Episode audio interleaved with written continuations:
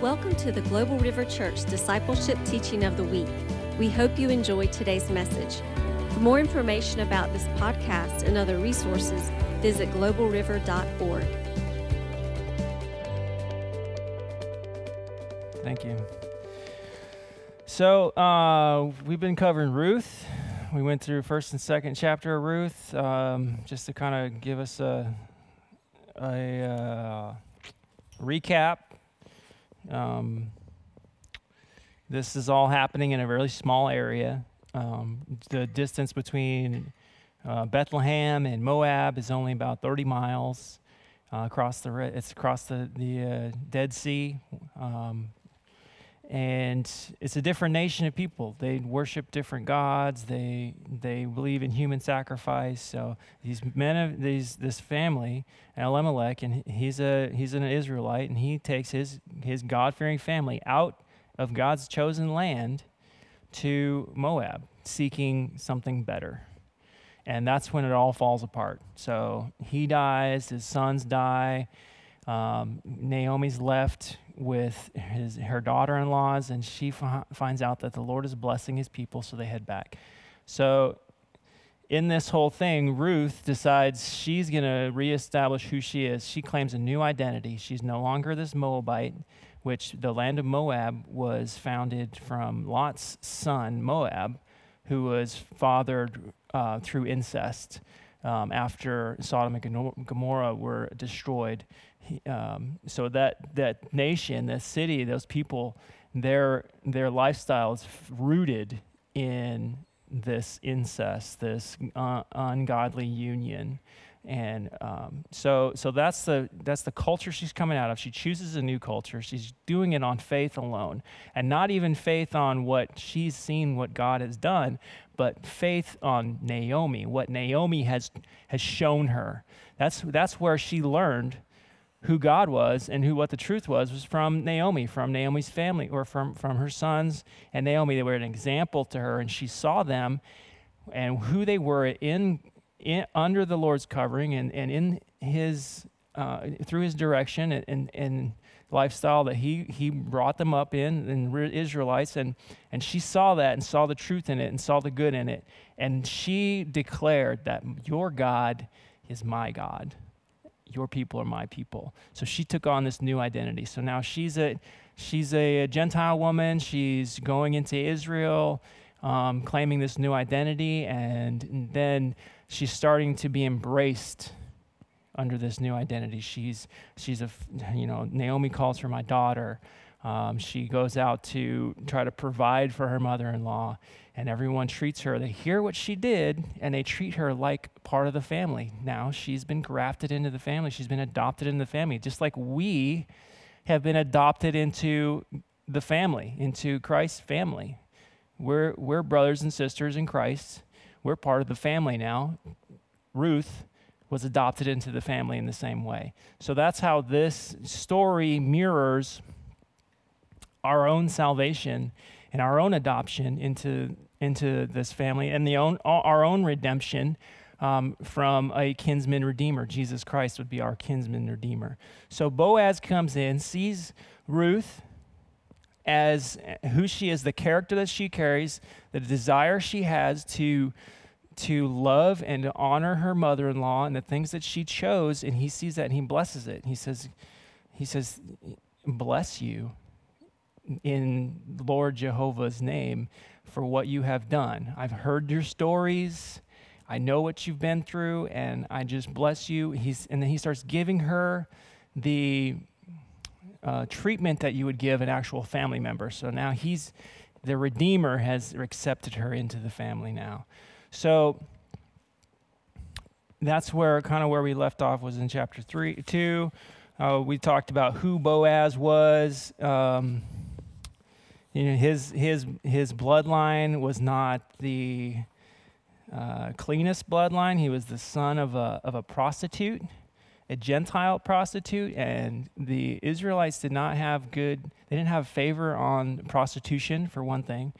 Uh, it was even grounds for death by, I believe, uh, burning to death if it was a if it was a if it was a priest's daughter that en- ended up in a prostitution because she she made him so unholy. So they had a really poor outlook on uh, prostitution, and yet here he is now a respected individual. He's following God's laws. He knows the laws. He knows what the, what the Lord had set aside for providing for widows and foreigners. He knows he, he's following all these things. He knows about the kinsman redeemer and the, and the laws and structures that God put in place hundreds of years ago. So he's schooled in the law and he chose that lifestyle. He cho- he could have chosen the lifestyle from the family that his on his mother's side in you know who knows what could have happened, what he could have embraced or as a child who was he influenced by? Um, I know I grew up in, a, in an environment that was filled with poverty, um, filled with uh, gang violence, um, just desperation and ungodliness. Uh, uh but I had to make that choice. I had to see one side and see the other side, and I had to make that choice. Where do I, who, who do I want to honor?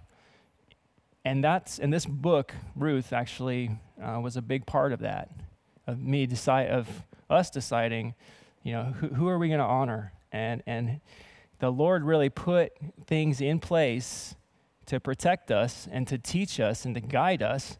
All we have to do is look at it. And, and he, we, don't, we don't have to do anything, but He already has set in motion. So it, it sure makes the choice easy when you see it that way. So tonight uh, we're going to go ahead and finish. We're going to finish up chapters three and four. And I'd like to, uh, if you guys could, you know, think about what we're reading and would like to be more interactive tonight. Um, so if you have any questions or comments, or if the Lord stirs anything in your heart, just raise your hand. We'll bring a mic around to you.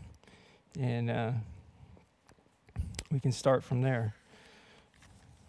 Let's see here. So, Alicia, we're going to have Alicia read for us. She has such, such a sweeter voice than I do.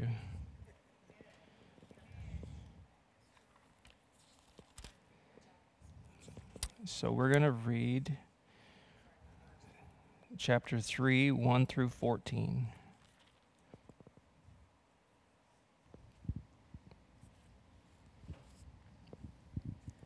and we're reading out of the NLT. So one day Naomi said to Ruth, My daughter, it's time that I found a permanent home for you so that you will be provided for. Boaz is a close relative of ours, and he's been very kind by letting you gather grain with his young women. Tonight he will be winnowing barley at the threshing floor. Now do as I tell you. Take a bath and put on perfume and dress in your nicest clothes. Then go to the, to the threshing floor. But don't let Boaz see you until he has finished eating and drinking. And be sure to notice where he lies down. Then go and uncover his feet and lie down there, and he will tell you what to do. I will do everything you say, Ruth replied. So she went down to the threshing floor that night and followed the instructions of her mother in law. And after Boaz had finished eating and drinking and was in good spirits, he lay down at the far end of the pile of grain and went to sleep. Then Ruth came quietly, uncovered his feet, and lay down. Around midnight, Boaz suddenly woke up and turned over. He was surprised to find a woman lying at his feet. Who are you? he asked. I am your servant, Ruth, she replied. Spread the corner of your covering over me, for you are my family redeemer. The Lord bless you, my daughter, Boaz explained, exclaimed. You are showing even more family loyalty now than you did before, for you have not gone after a younger man, whether rich or poor. Now, don't worry about a thing, my daughter.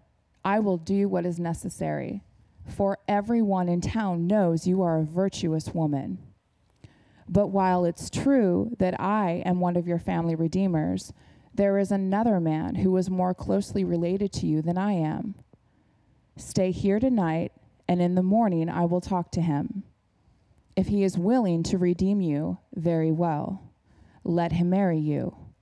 But if he is not willing, then as surely as the Lord lives, I will redeem you myself. Now lie down here until morning. So Ruth lay at Boaz's feet until the morning, but she got up before it was light enough for people to recognize each other. For Boaz had said, No one must know that a woman was here at the threshing floor. So we start out with Naomi scheming a plan. She wants something greater for Ruth. She wants she knows who who Boaz is. She knows his character and that he's the family redeemer. He's the kinsman redeemer. And that follows in with what's going on in De- Deuteronomy where we read in, about the structure that God set in place where if your brother uh, if you die and you don't have any children, how your your uh, your next of kin to come in, take over, and create an heir for you, so that your name would live on. And that's the point of this kin- kinsman redeemer. That's why it was instituted, so that the the families would live on and continue on. So we see. Um, Naomi coming up with this this plan and it's something you hear Ruth say when she when she does she does go to Boaz and you hear her say spread the corner of your covering over me for you are my family redeemer. So what she's saying here in Hebrew she uses the word kanaf. And this is the same word we see in the second chapter where Boaz says in 2 verse 12, he says, May the Lord, the God of Israel, under whose wings you have come to take refuge. The word they use for wings here is the same word, kanaf, that, he, that she uses back to him about spreading the corner of your covering over me, the corner of your covering, spreading it over me. He's saying, You are like God's covering over me. I'm relating, she's relating that instance. He already blessed her, said, May the Lord do this for you. She's recognizing the Lord is doing this for me through you. So she's mirroring and echoing the same words that he had already spoken to her. And then we see the story, we see um, Boaz, he really reveals his character because we all have seen the story so many times written about this young a maiden who sees this rich older man, and one of them is trying to take advantage of the other. Either she's trying to take advantage of him for his monies, or she he's trying to take advantage of her for her her trophy, you know, uh, what is it? Stat- status, trophy status. Um, so, so this is that's a kind of like a common story theme, but here you you see Boaz is more concerned about her well-being. He he's really unselfish about it. Even he says there's there's a I yes you do need a redeemer. Yes, this is something that we can. I will go for you and I will reach out to this Redeemer. And if he doesn't, since he's closer, he's actually the one who has first first uh, uh, denial or whatever. Uh, so he's she's looking out for her her he's looking out for her well being uh, um, without concern for himself, and also he's looking out for her reputation. He he says, "I don't. Nobody needs to know you're here. So just lie here quietly." And before anyone else can see you, you know, then you can go ahead and head out. We don't need people thinking that there's anything going on here. It was, as far as we know, it was just them there. They, they could have done a, all manner of things, but they chose to be chaste. They chose to follow the Lord's uh, design and commandments. And so he really showed a lot in his character, who he was, and how unselfish he was, and how much um, she really meant to him in that situation. So, anybody have any comments or questions about what's going on? No? Kanaf. Well, there's two different spell- spellings. Uh, this complete Jewish study Bible spells it K A N A F. But there's um, in the um, concordance, it's. You have a, a microphone, Alicia? Yeah. Well, I just have a question because I always wondered, you know, when she went in the night, she went to him, you know, and all of this, that how do you know they were chaste? Well, there's a lot of racy stuff going on in the Bible, and they're pretty explicit about it. so I'm pretty sure the writers of the scripture would, uh, I mean, they talk about some very, they talked about how Job's, or not Job, uh, how uh, Lot's daughters got him drunk so they could have sex with him and bore children. I'm pretty sure that they would not bother leaving that out. Yeah, that's my, my personal opinion. Uh, well, I just always wondered why why was she at his feet, and you know why was he in the doctor's? You know, I was praying about and- that. And when I read scripture, I generally, the first thing I do is ask, Holy Spirit, you know, show me what you have. Because there's so many different translations in the Bible. But if we pray for Holy Spirit wisdom before we attack the scripture and what the Lord has in store for you, He's going to direct your heart. He's going to direct your thoughts, your mind. He's going to fo- reform these words in a way that is going to speak to you in truth. So that's how I approach scripture. And what I got from Holy Spirit is that in the night, if your feet get cold, you're going to wake up and you're going to, but, but you're not going to be startled necessarily. So it's a situation where she wants it to draw his attention to her, but she doesn't want to be disrespectful at the same time. So what would be the least, uh, you know, abrasive or the least um, confrontational way to get his attention would be to uncover his feet because his feet would get chilled, he would wake up, and then he would discover her. So that's that's what Holy Spirit uh, revealed to me. Oh, and there's definitely being at your feet is a sign of humility, definitely throughout Scripture. So um, we were talking about this kanaf.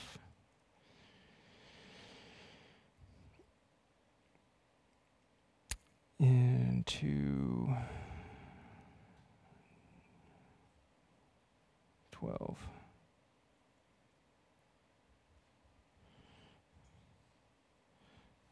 The wings, under whose wings. So this is spelled in the um, concordance K A N A P H, is another spelling that I found.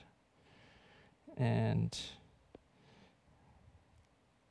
it's uh, the number for that is 3671 if you want to look it up. In the Strong's.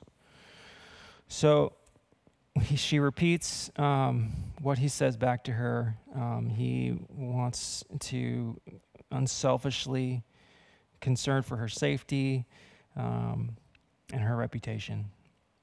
So let's go ahead and read uh, the rest of chapter 3 15 through 18. Then Boaz said to her, Bring your cloak and spread it out. And he measured six scoops of barley into the cloak and placed it on her back. Then he returned to the town. When Ruth went back to her mother in law, Naomi, w- Naomi asked, What happened, my daughter? And Ruth told Naomi everything Boaz had done for her. And she added, He gave me these six scoops of barley and said, Don't go back to your mother in law empty handed. Then Naomi said to her, Just be patient, my daughter, until we hear what happens. The man won't rest until he has settled things today. So, one of the meanings for Boaz is moves rapidly. So he's a man who, when he sets his mind to it, he will make it happen, and he's not going to dawdle. He's not going to dilly dally um, in this. Which we talked about names last week and the week before. This, uh, in the Hebrew writings, they talk about God in different facets. And in chapter 3, when they mention God, they mention Lord Jehovah. And that, that means Messiah pre incarnate. So he's the Savior. He's someone who's looking out for you, who will bring you up out of chaos or out of danger or out of whatever transgression you might be under. He's, he's the Messiah pre incarnate. He is there, He will come, and He will save you. So that's the, that's the facet of God that they are um, speaking of throughout chapter chapter 3.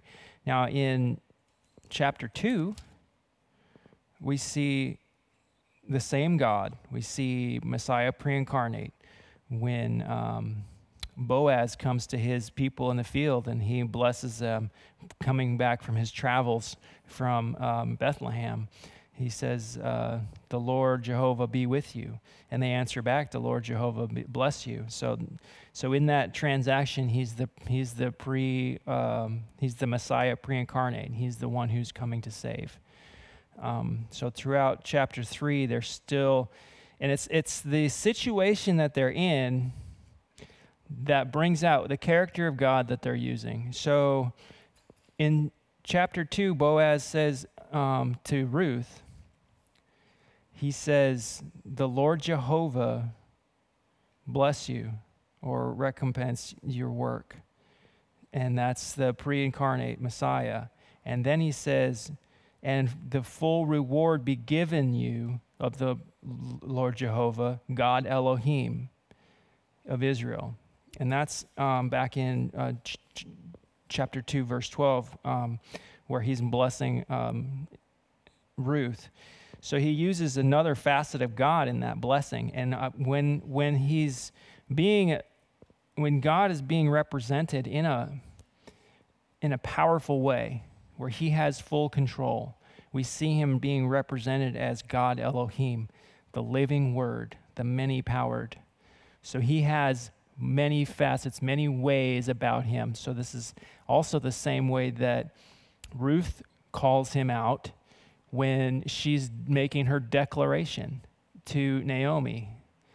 He, she, when, when she says that your God will be my God in, in chapter 1, she says, God Elohim, the living word, many powered. She's, she's calling him out as the great multifaceted God that he is. And that's, I feel like that's the, that's like the highest name for God, I feel, is the, the living, the living word, the many powered. There's another facet of God that they that is used throughout the book of Ruth, and that is El Shaddai, the Almighty. And Naomi's the one who calls him as the El, El Shaddai. She calls him that when she's talking about how he has he has um, what's the word that she uses?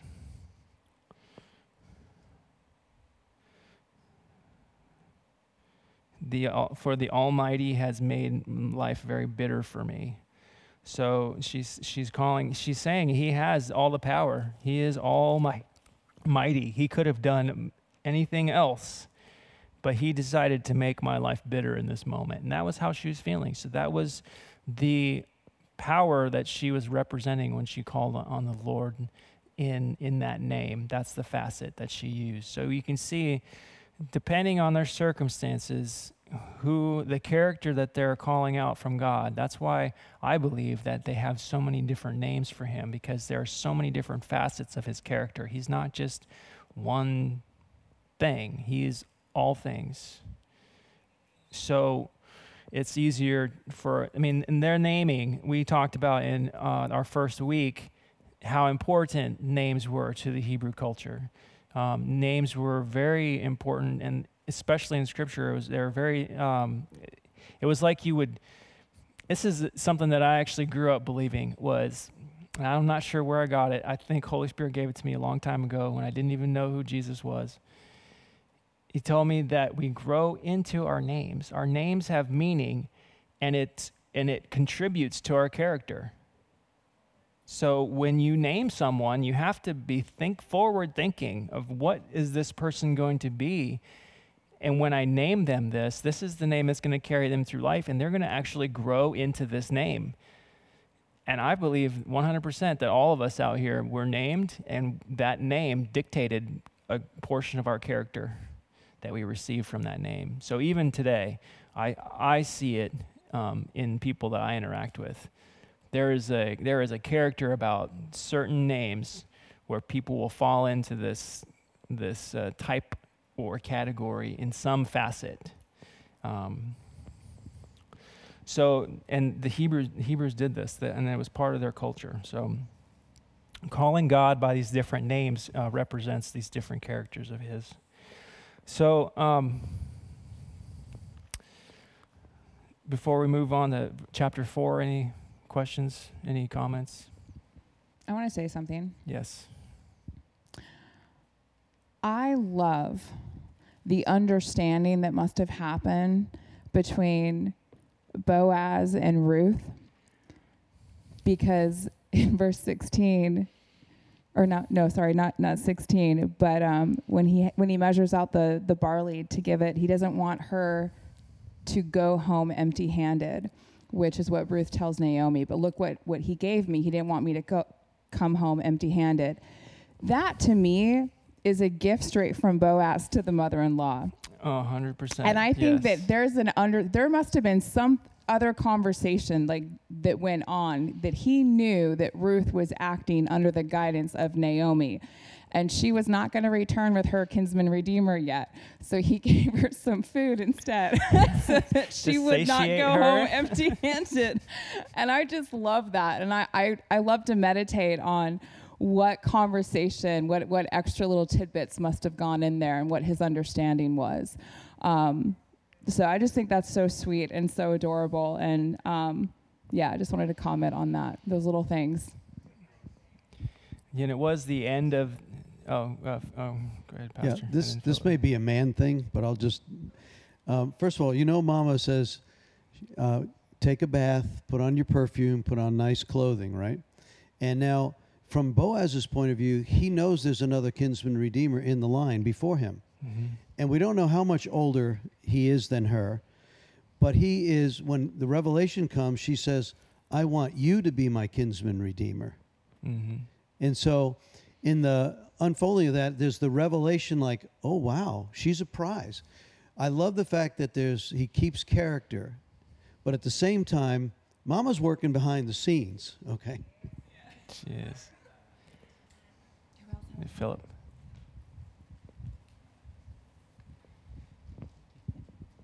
So, so there was. Uh, I found out there was five different meanings for redeemer, for kinsman redeemer. Uh, oh, right. Five five different purposes. Like the first one was vengeance on blood. If someone spilled someone's blood, they would have to go and uh, enact vengeance. And the second one was to raise up children for someone, like for your brother, if if your brother died prematurely. And the third one was slavery. If someone sold into slavery, it was the kinsman's redeemer's responsibility to get them out of slavery. The fourth one was land. If you lost your land, the kinsman redeemer would help you to get your land back. And the fifth one was to supply needs. So if someone is destitute or doesn't have something they need, the kinsman redeemer would be responsible for that. Yeah. I feel like uh, he's fulfilling all, all those roles in this redemption story as we move forward. Um, so let's go ahead and go into chapter 4, 1 through 10.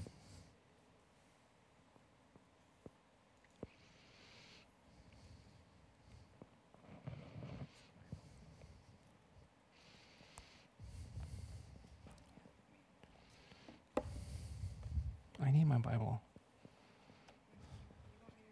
Yes. I can't read it because my internet's not working. Technical difficulties. I need NLT. Yeah. I only have it on my phone. It's on this side, so when you come over here, you gotta come over here. This. What verses? 1 through 10. Sorry, guys.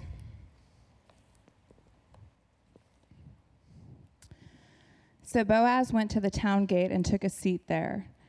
And just then the family redeemer he had mentioned came by. So Boaz called out to him, Come over here and sit down, friend. I want to talk to you. So they sat down together. Then Boaz called ten leaders from the town and asked them to sit as witnesses. And Boaz said to the family redeemer, You know Naomi, who came back from Moab? She is selling the land that belonged to our relative Elimelech. I thought I should speak to you about it so that you can redeem it if you wish. If you want the land, then buy it here in the presence of these witnesses. But if you don't want it, let me know right away, because I am next in line to redeem it after you. The man replied, All right, I'll redeem it. Then Boaz told him, Of course, your purchase of the land from Naomi also requires that you marry Ruth, the Moabite widow. That way, she can have children who will carry on her husband's name and keep the land in the family.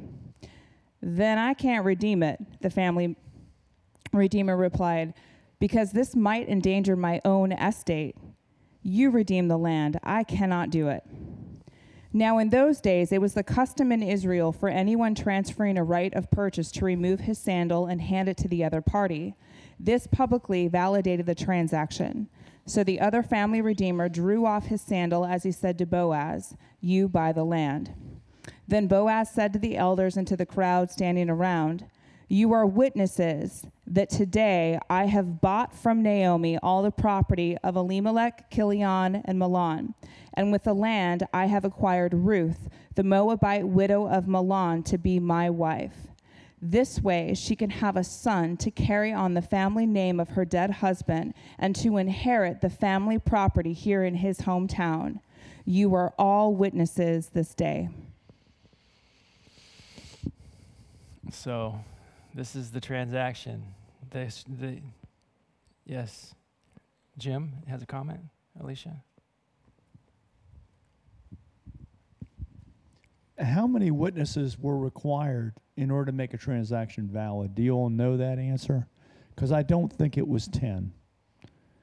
I think upon the witness of two or three, Yeah, I think it was And I- two or three. just think it's beautiful that Boaz was there and he said, No, no, no, I don't want two or three. I want 10 witnesses. He wanted beyond the measure of what was necessary in order to complete the transaction. Right. I have a question. Um, it was about, uh, let's see, why, why did that make a difference when the, the first redeemer, right? He was ready to redeem it. Then he said, "You." Well, the other thing is, you Ruth has to become your wife, Right. and he said that would endanger Right. his property. Right. So, can you do you understand how that would? happen? Because now he has someone in his bloodline who actually is he will become the inheritor of this these properties that he's redeeming.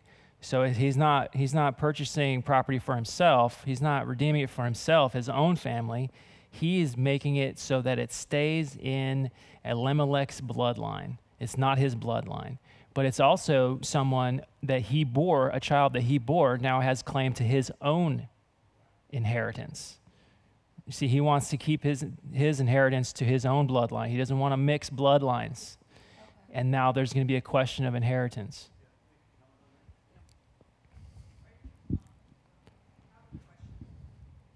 Which is uh, which is just to follow up on this, which is another uh, aspect of how Boaz, in his character, was saying, "I'm now acknowledging that my inheritance and my name becomes her name, his his bloodline, Elimelech's bloodline." So he Boaz, the redeemer, gave up his own rights, which again is a picture of Christ. He gave up his rights to become the redeemer. Right. And this is a, a point in the story where I was really excited to get to because it shows Boaz's character in business.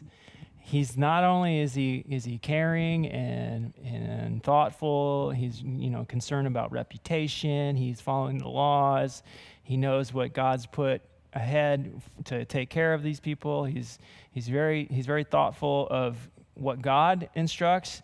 And now we see he, how thoughtful he is of how people are operating nowadays he sees he sees how Israelites are operating. They're they're choosy. It sounds to me what I'm getting is that they are choosing which parts of the laws they want to uphold and which parts they don't. They're not they're not sticking to the law completely. They're ta- they're taking the parts of the law that they like or that benefits them and they're ignoring the parts of the law that that don't benefit them. That's the, that's a I, I feel like that's a character reference that he re- recognizes and he utilizes in this situation because he knows, oh, here's some property. You're going to want this property. It looks good. He doesn't give him the whole story. He doesn't say there's this property, there's this widow, she's got this daughter-in-law. What do you think? He says, "Oh, look at the shiny apple. It's really nice."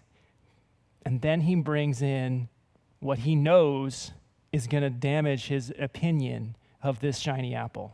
He says, By the way, there's this widow. You're going to have to take her with you. So he already formed an opinion. He brings in what he already knows is going to be represented poorly in this man's eyes to uh, emphasize it. He, he brought it in separately. This is a business tactic. He used it because he wanted to be the Redeemer. It was his heart was to be the redemption of Naomi's family. Um, we're going to have Kathy first here. I never understood the sandal part. I don't understand the significance of using a sandal. Can you explain? It's part of the law that was written. Moses wrote the law, and part of the law was was trading sandals. And there is actually a part in the law of kinsman redeemers. It's it's even it's even more interesting, and we we talked about it last week in Deuteronomy 25, where it says if the brother does not want to marry the wife or the widow to, to um, father the children, if he refuses his right, then she is to take his sandal and spit in his face. That's written in God's law. She's supposed. That's God, you know, it made, made sense to Moses at the time. Yeah. At least she didn't have to spit in his face.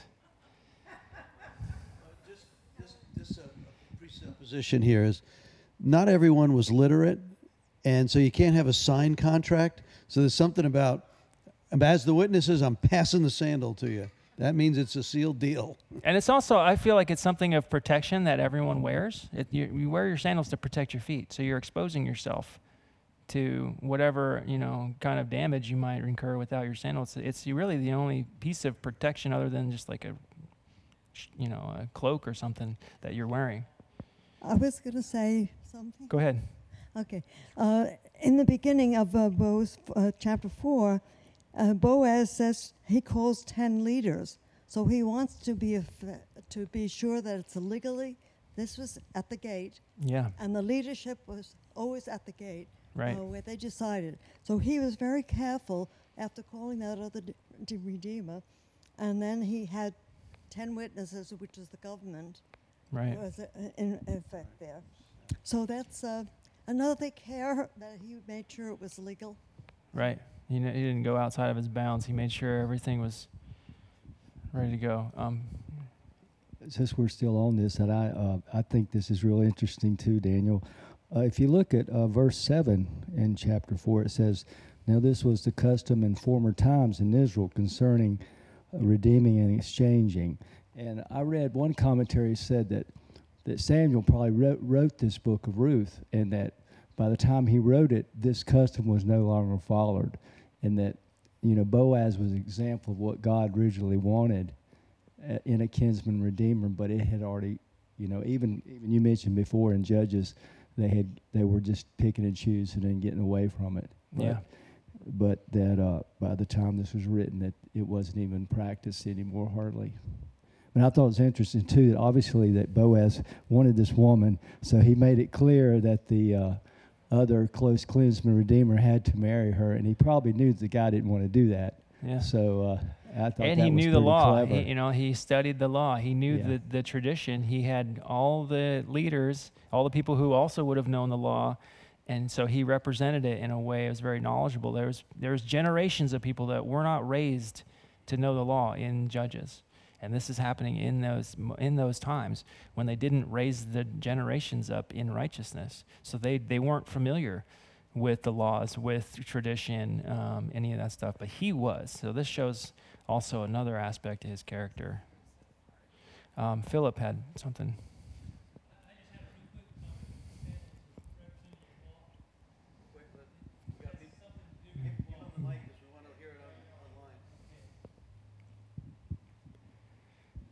Yeah, I, th- I think the sandals represent your walk, and when you curse someone with the sandal or or bless someone with the sandal, it has to do with uh, something to do with your walk, Mm. Your walk walk with God. Well, and I was just um, through the aspect of putting on your armor in Ephesians, it's your feet shod with the gospel of peace. So if it's, you know, you think of the sandal as also f- maybe a peaceful transaction also Mhm. coming up in the, um, That's that right. would just.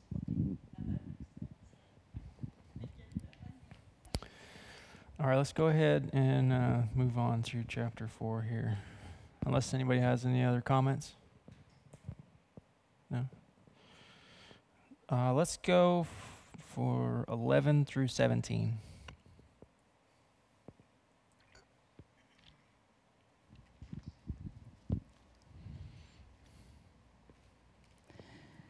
Then the elders and all the people standing in the gate replied, We are witnesses. May the Lord make this woman who is coming into your home like Rachel and Leah, from whom all the nation of Israel descended. May you prosper in Ephrathah and be famous in Bethlehem. And may the Lord give you descendants by this young woman who will be like those of our ancestor Perez, the son of Tamar in Judah. So Boaz took Ruth into his home, and she became his wife. When he slept with her, the Lord enabled her to become pregnant, and she gave birth to a son. Then the women of the town said to Naomi, Praise the Lord, who has now provided a redeemer for your family, and may this child be famous in Israel. May he restore your youth and care for you in your old age. For he is the son of your daughter in law, who loves you and has been better to you than seven sons. Naomi took the baby and cradled him to her breast, and she cared for him as if he were her own. And the neighbor women said, Now at last Naomi has a son again. And they named him Obed. He became the father of Jesse and the grandfather of David. And this is the genealogical record of their ancestor Perez. Perez was the father of Hezron. Hezron was the father of Ram. And Ram was the father of Aminadab. Yep. Aminadab was the father of Nahshon, and Nahshon was the father of Salmon? I. Do I pronounce the L? Salmon. I'm Alaskan. We don't pronounce the L in salmon. So I want to pronounce the salmon, but we'll just say Salmon. Um, Salmon was the father of Boaz. Boaz was the father of Obed, and Obed was the father of Jesse, and Jesse was the father of David. Amen. So we start this passage off with the elders at the gate blessing Ruth, saying, May she be like Rachel and Leah, which they were the mothers of a nation. They were the mothers of the sons of Jacob. Through them, all Israel was born. And now we have Ruth, who through Ruth bore David. So she they blessed her. They were prophesying over her. This was a prophecy that they spoke over her, saying, You're going to be as important to us as Rachel and Leah. And she was. She was, she, through her, David, their greatest king, was born. And not only that, it didn't stop there. Through David, Jesus Christ himself was born. So she was a pivotal mother in that storyline. So we start off with this prophecy, which obviously came true. Um, and then we see how this story that began with loneliness and desperation came to life and ends with happiness and a family that was lost, a family that had no path but to have faith that the Lord would provide for them. They traveled through dangerous lands with no covering, seeking the Lord's provision. That's all they had focus on. The Lord is providing in Bethlehem. We must go there. Lonely women hoping for the Lord's provision, knowing that there may be, might be some gleaning that they could do. They knew that the Lord was providing in the house of bread. Maybe we could go to the fields. And what happens through that faith? The whole entire family is redeemed and they are brought into a new joy, a new happiness. Now they have a new, uh, uh, a new child to carry on the name, a new child to, to fill that spot in Naomi's life. She becomes the nurse. And it's not like a wet nurse, but it's a, it's a caretaker. Um, she becomes a caretaker of her grandchild, almost like it was a son of hers. So it was able it was able to heal that wound in her heart, that missing place in her heart through this redemption, where she was to gain that love again. So it's just been a huge blessing. Um, just and all they and all they did was follow what was set before them. They didn't have to do anything special. They didn't have to seek after anything but what God laid before them. That was it. They didn't have to learn any special knowledge. They didn't have to train for any kind of special um, tactics or any kind you know they just they just did what the lord had already set before them hundreds of years before followed his plan followed his guideline and they were redeemed they were blessed and the bloodline continues on. So um, it was the, this list of genealogy um, it was really interesting. If we i just wanted to go through uh, the names here um, once again, through the rest of this chapter, um, God is referred to as Lord Jehovah, um, Messiah incarnate. So this is just a very joyous occasion. This whole chapter is just joy unfolding.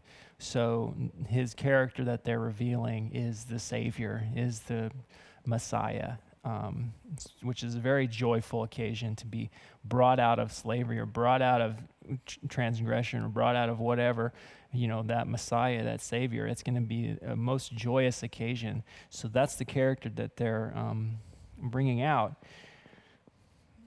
And we have this um, genealogy. So it starts with perez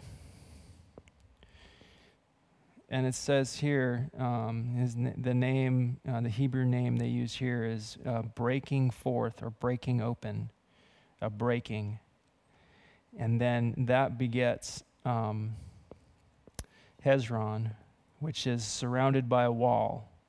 So the breaking open begets being surrounded by a wall. And then he begets Ram, which is high and exalted. So here at Ram, this is where the line splits to Caleb. Um, and Caleb is actually the father of what Bethlehem, the area of Bethlehem, when they say, when they say um, Ephra- Ephrathites, the Ephrathites from Bethlehem, the way they introduce um, Elimelech's family, they're Ephrathites. The Ephrathites were descendants of Caleb. So this is where Elimelech's family split from um, Boaz's family, was several generations prior to uh, this. So I thought that was just like an interesting little tidbit. Um, so Ram is highly exalted, and then from Ram comes Aminadab, which is family of the prince. And then from family of the prince comes Nahshon, the enchanter, or uh, yeah, Nahshon. And then from the enchanter comes Salmon, which means peace, peaceable, I believe. They don't have a meaning in the scripture, but I think I think I remember seeing it was peaceable. No, it was uh, Salmon means uh, here it is, investiture the action of formally, formally investing a person with honor and rank. So, from Salmon, which was the father of Boaz, the husband of a prostitute, we get the meaning of investiture, which is to invest a person with honor and rank. So, he took someone from low standings and brought them into the standing that Boaz is as we see him in this story. So it's very fitting, I think, the, the name of Salmon, his father. And then we have Boaz, which means to uh, move at a high rate of uh, movement. And then Obed is serving, who beget Jesse, which is I possess, and then David, the beloved. So, um, breaking forth, surrounded by a wall, highly exalted, family of, prince, of the prince, enchanter, investiture, high rate of movement, serving, I possess, and beloved. It's just an interesting progression of names and characters that were born from those names to lead us to King David and then to Christ. So, any more uh, questions, comments? Yeah.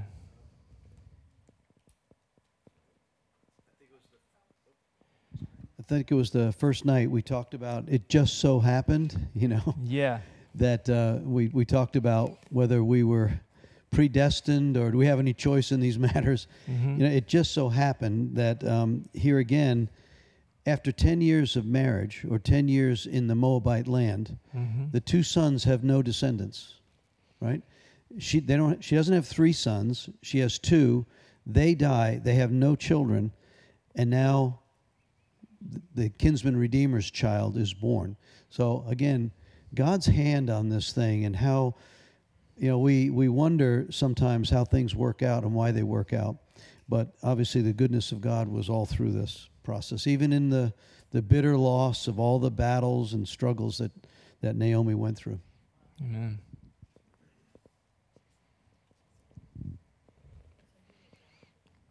All right. Well, thank you guys for joining me on this study through Ruth. Um, it was good. Next week we're gonna we're gonna go into the New Testament next week, so it'll be a little more palatable as the New Testament tends to be.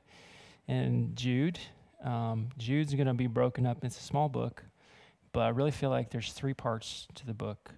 And it starts with building a foundation. Um, in the letter of Jude, he, he addresses the church um, as, a, as a very foundational church. He was going to write them as a blessing, you know, to bless them, talk about the gospel, but then he found out that there was something else going on. So I really feel like it's establishing a foundation. And then the second portion of it is recognizing false teaching, false prophets, false doctrine infiltrating the church. And then the third portion of it is true prophecy and how it upbuilds and encourages the body and how to discern between and how to act in that prophetic manner. So those are the three uh, sections that I really felt like the book was running into. So we'll have those three weeks coming up.